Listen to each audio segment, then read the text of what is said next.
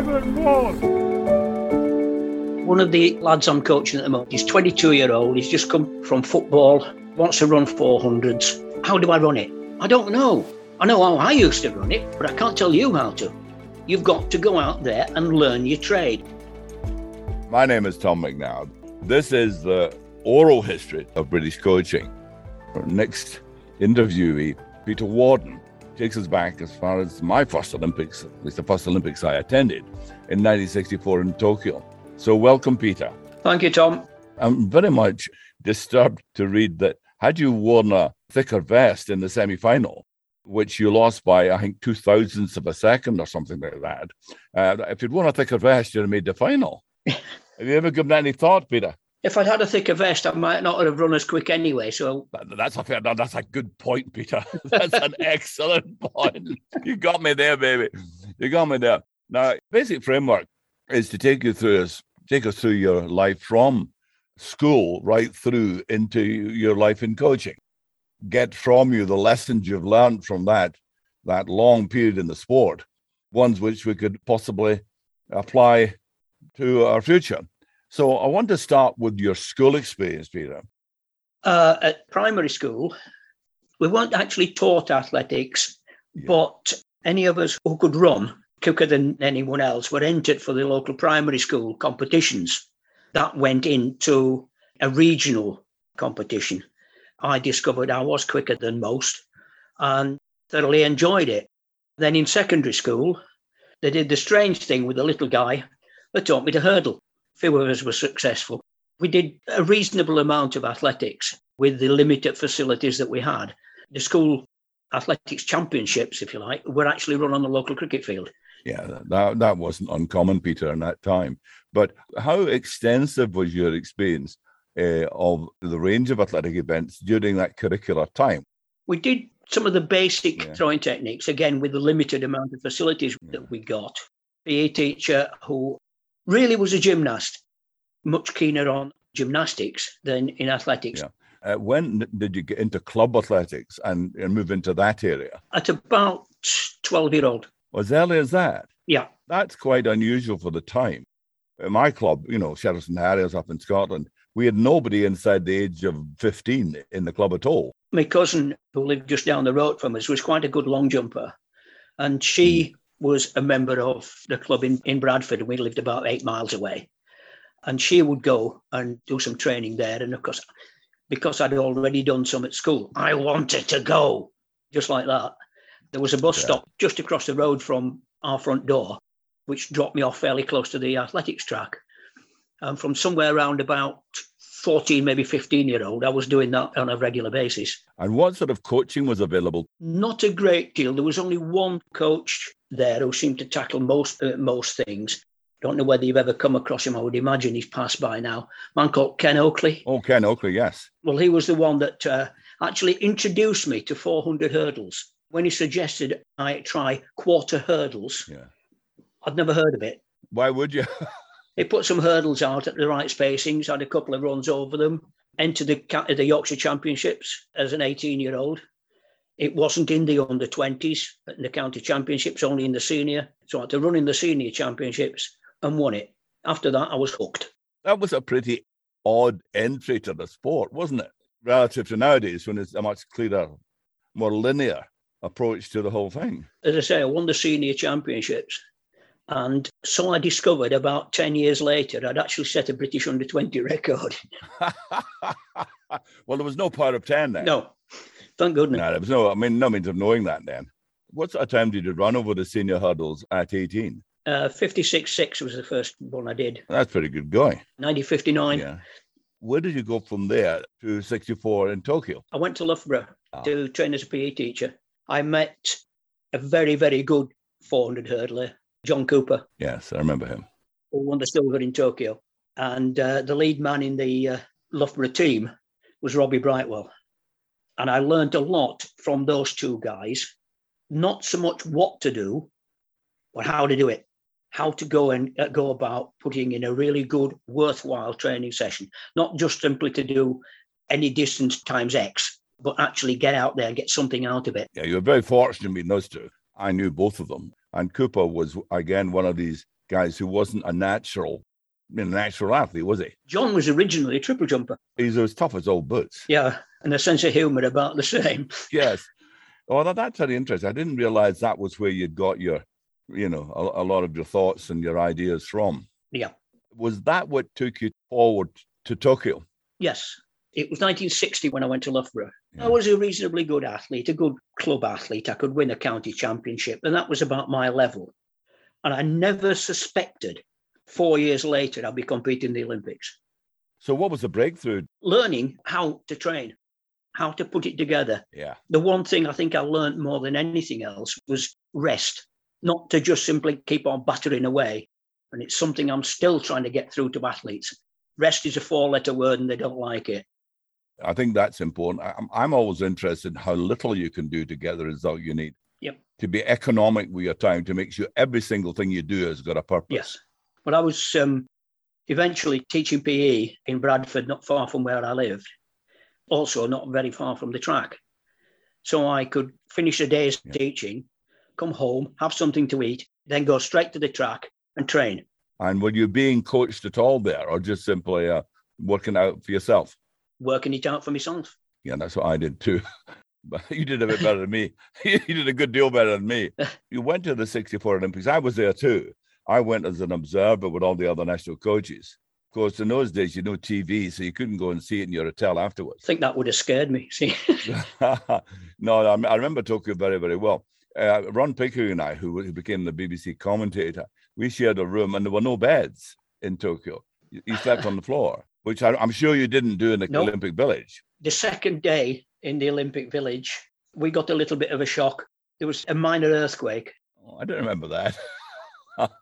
now, you then went on to, to win the medals in the 440 yard hurdles and the 4 by 40 yards uh, relay at Kingston, at what was called the Empire Games in those days. Yes, Could you take us through that? quite an experience was that one because there was about that sort of time a biannual USA USSR match. One year it would be in the States, the other year it would be in Russia. And in 1966, the Russians pulled out. I think it was uh, over the Cuba crisis. The Russians pulled out, and then a Commonwealth team was entered. I was part of the Commonwealth team, but running the flat 400 not the hurdles. There wasn't the 400 hurdles in it. So I went to California, ran in the um, this match in the 400, and then Jamaica. And I arrived there in Jamaica about a week before the competition started. Pretty good vehicle for um, preparing for that uh, Commonwealth Games.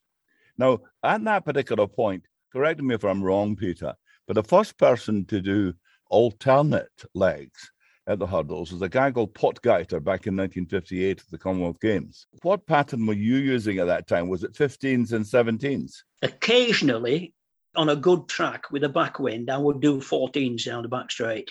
You did alternates. Yeah. That I didn't know. I taught myself to hurdle with the wrong leg. It meant there was a lead leg available if I needed it. but didn't you make your mind up before you went into the race? Look, I'm going for alternates today up to the fifth. Yeah, usually. oh, God. Sometimes the old cinder tracks weren't quite as predictable as the modern ones. Uh, that's certainly true. No, you're the first person who's ever said that to me. I do remember in 74 at the Commonwealth Games over in New Zealand, our top hurdler, Alan Pascoe at the time, there was a gale blowing down a back straight. I'm talking a real gale. And he went out a half an hour beforehand to see how long he could stay at 13 and did it. You know, he went around, I think, for about six hurdles. Used that as his warm up, I think, for the race. And then that was employed in the race. I'd never seen anyone ever do that. No, not have I. No, never see it again. David Hemery couldn't hurdle with his other leg. He could only hurdle with one leg leading. Yeah, but he had come from high hurdling. Yes. Oh, yeah. You know, he'd come from sprint hurdling, hadn't he? But you had gone straight, as far as I can see, almost straight to 400 meter hurdling. I did do some sprint hurdles uh, at school. I enjoyed doing it, but unfortunately, the hurdles grew and I didn't. yeah. yes, I didn't realize what height you were. High hurdles at three foot six would have been a personal best high jump for you. Uh, just about, yeah. So basically, you're telling me that all this way through to 64 and, and beyond 66, you were basically self-taught with influences from Cooper and Brightwell and people like that, but you were self-taught. Also, some in- influence when I left university uh, from Dennis Watts.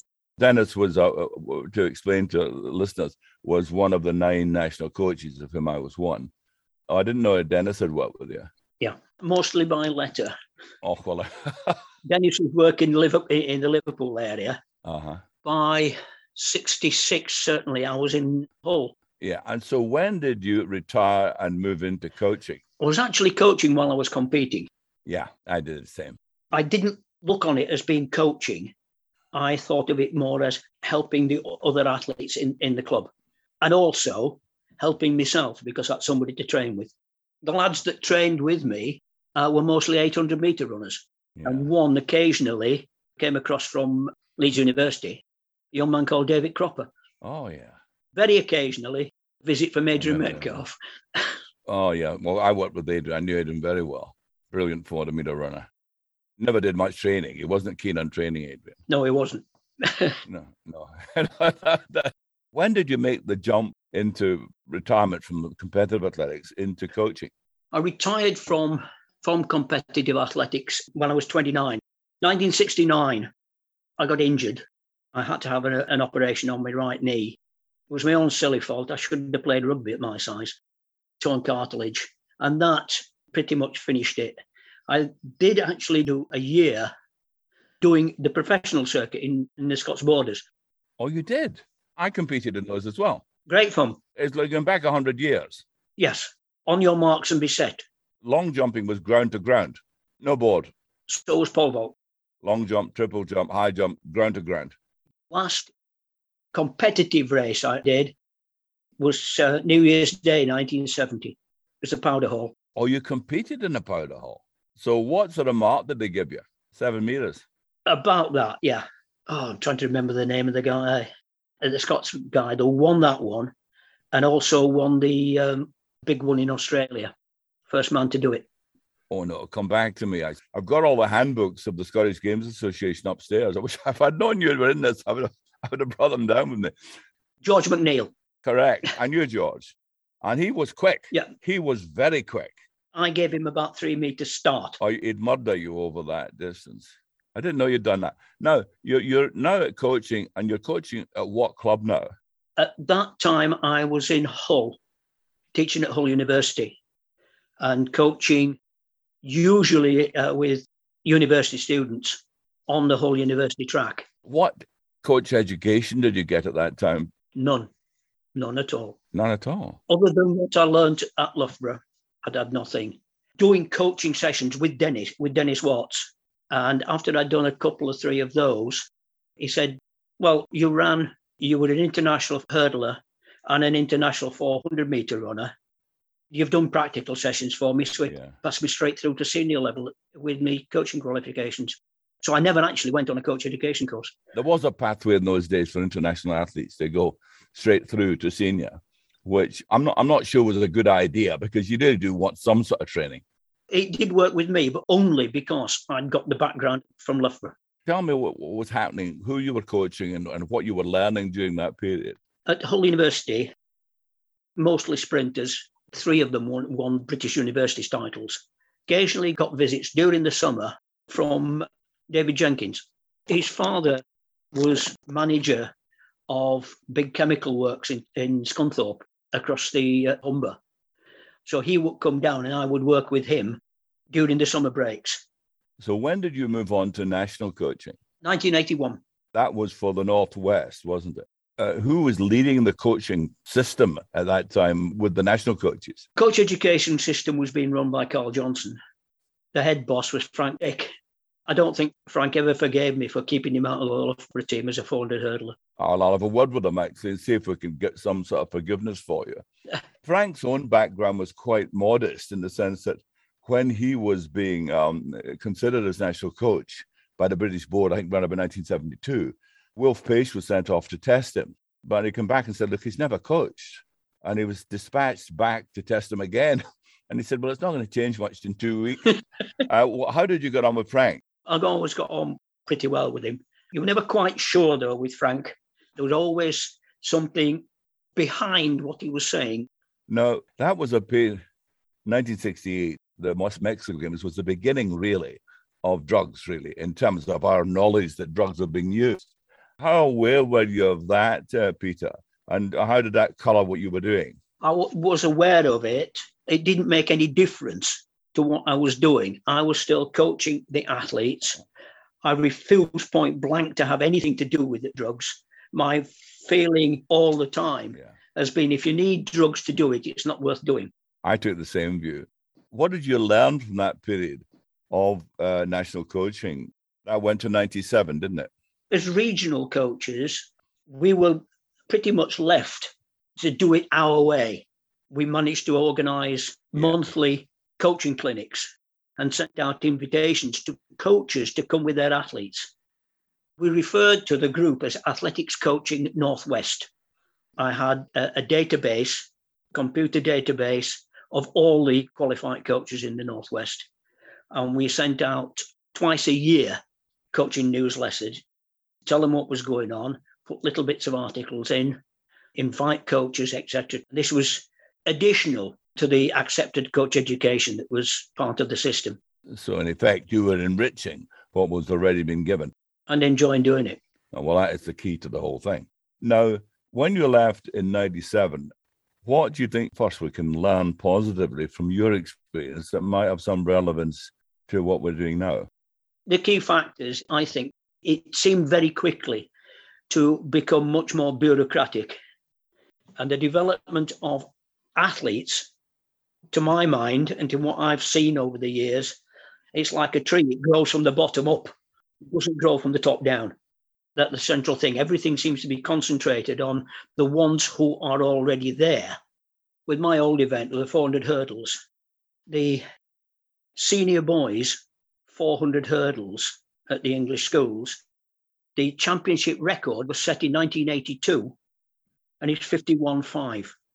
The winner of the last English schools, senior boys, 400 hurdles, ran 59.6. The record holder is Max Robertson, and I coached him. Now, how do you think we can, in the medium to long term, turn that round? My immediate reaction, which I, I'm absolutely having to try sitting on because it might sound stupid, ban football. oh, come on. ban football. You're talking to a Scot here. I played football for 20 years. Oh, I'm not having it, mate. One can certainly see the impact of women's football on the number of women who might now go into athletics. Again, I'm, I'm having to speak from only what I've seen around here. Quite often, there seems to be a reluctance to compete. Oh, I'm happy to train. I want to come and train and keep fit, but I don't want to compete. Can't understand that attitude at all. No, they're not athletes then, they're, because the word athletics comes from the Greek atlas, meaning competition for prize. So if you don't want to compete, then you're not an athlete. It doesn't matter what you call yourself. Doesn't matter if you're a member of an athletic club. You're not an athlete. Mm.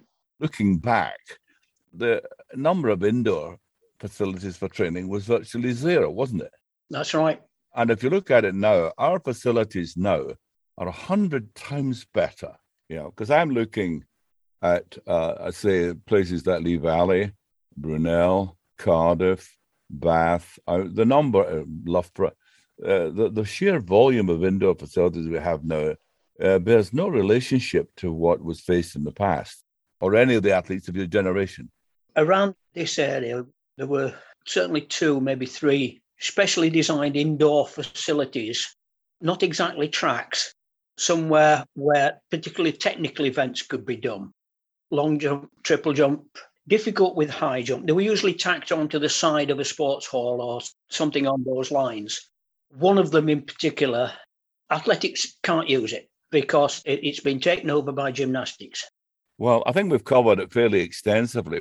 I've learned a hell of a lot. I don't know about anyone else. What makes a great coach, Peter? First of all, the, the knowledge of what to do with yeah, the athlete, yeah. sympathy and the empathy to be able to get the athlete to do it. I said to um, Dennis Watts when I uh, when I finished my athletics career. I couldn't have done it without you. He said, nonsense, I couldn't have done it without you. That is the sort of thing that you've looked at. It, it's athlete centered. One of the lads I'm coaching at the moment, he's 22 year old. He's just come from football, wants to run 400s. How do I run it? I don't know. I know how I used to run it. Can't tell you how to. You've got to go out there and learn your trade. And so far, on only his fourth ever 400 down to uh, 49.3. Well, that's excellent. Can end on a high note. I mean, that's bloody good. so, well, thank you very much indeed, Peter. And the other people we're looking at, we already had Carol Jackson, mainly people coming from a fair distance in terms of time, so that we can get a reasonable span of knowledge and experience. Are you talking to the old folk first? But I, I, I didn't use that term. I did not use that term. I mean, because they can draw from a whole set of experiences, differently organized, differently funded, from a different world, really. And some of these may be yeah. value to what we're doing at present. Well, thanks very much indeed, Peter. Nice to talk to you again. Thank you very much.